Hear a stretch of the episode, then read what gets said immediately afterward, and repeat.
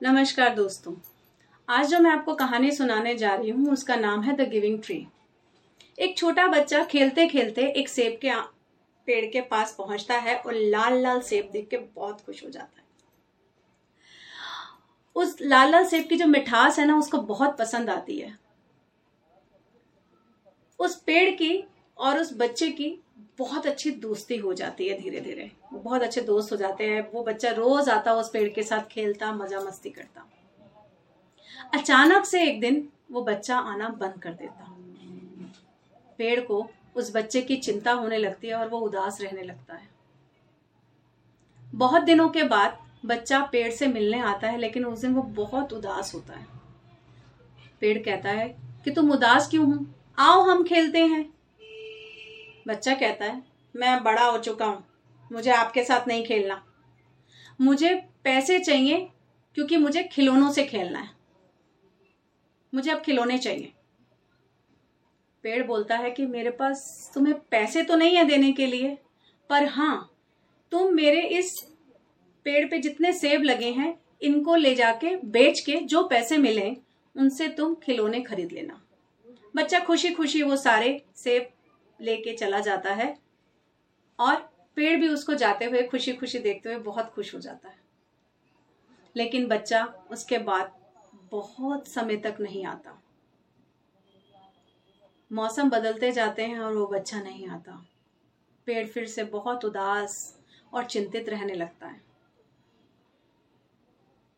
अचानक से एक दिन वो बच्चा जब बड़ा हो जाता है, उस पेड़ से मिलने आता है तो वो उसको देख के बहुत खुश हो जाता है। पेड़ फिर से कहता है, आओ बैठो, हम बात करते हैं और खेलते हैं।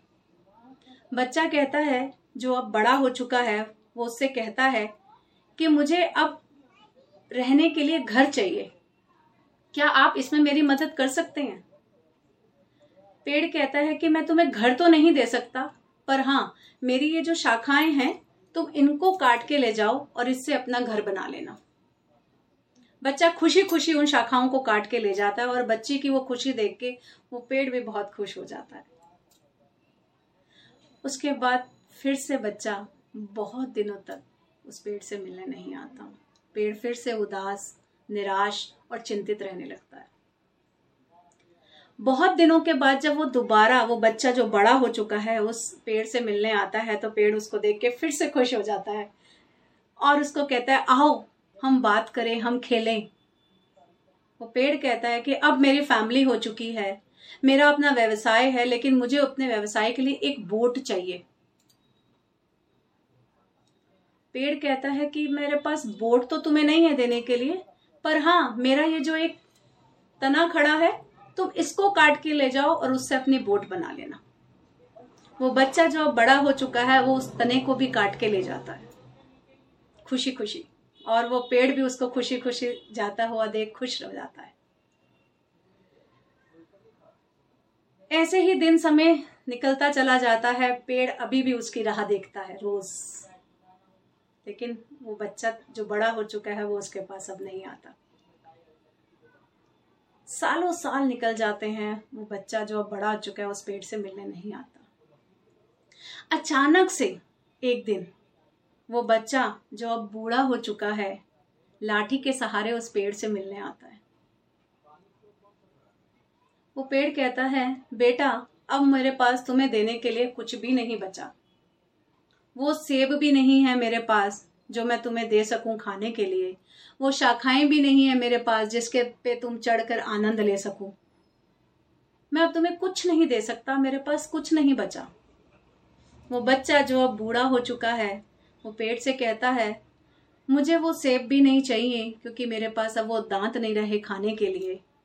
और मेरे में वो ताकत भी नहीं रही कि मैं उन शाखाओं पे चढ़कर उसका आनंद ले सकूँ। मुझे तो बस थोड़ी सी बैठने की जगह चाहिए। क्या आप मुझे दे सकते हो? वो पेड़ कहता है कि मेरा एक छोटा सा हिस्सा जड़ों के साथ जो है, लगा हुआ, तुम उस पर बैठ सकते हो। और यहाँ पर बैठ के तुम आराम कर सकते हो, आनंद ले सकते हो। जैसे ही वो बच्चा जो बूढ़ा हो चुका है, उस पर बैठता है, वो पेड़ खुशी के मारे रोने लगता है। दोस्तों, ये पेड़ और कोई नहीं, हमारे पेरेंट्स हैं, जो हमारी खुशी के लिए सब कुछ निछावर कर देते हैं। हम जैसे जैसे बड़े होते जाते हैं, हम अपने आप में इतने व्यस्त हो जाते हैं कि उनके लिए हमारे पास पाँच मिनट का समय नहीं होता कि हम उनके साथ बैठ के बात भी कर सकें और उनके हालचाल पूछ सकें। दोस्तों, वो माता पिता जो हमारे लिए सारी ज़िंदगी सब कुछ हमें देते आए हैं और हमारी खुशियों के लिए सब कुछ निस्वार्थ भावना से हमें देते आए हैं, उनके लिए हमारे पास क्या कुछ भी नहीं है करने के लिए? क्या हमारे पास पाँच मिनट भी नहीं है उनके पास बैठने के लिए, उनके साथ बात करने के लिए, उनका हालचाल पूछने के लिए? दोस्तों, मेरी आपसे रिक्वेस्ट है कि आज रात सोने से पहले आप ज़रूर एक बार सोचिएगा कि क्या आप अपने माता पिता को पाँच मिनट दे रहे हैं उनका हालचाल जानने के लिए, उनसे बात करने के लिए? अगर नहीं दे रहे हैं तो सोचिएगा ज़रूर बिकॉज़ उन्होंने सारी ज़िंदगी आपके लिए जो मेहनत करी है, सारी ज़िंदगी जो आपको निषाद भावना से प्यार दिया है तो क्या उस निषाद भावना के बदले में आप उनको पाँच मिनट नहीं दे सकते अपनी ज़िंदगी रह रोज। सोचेगा ज़रूर।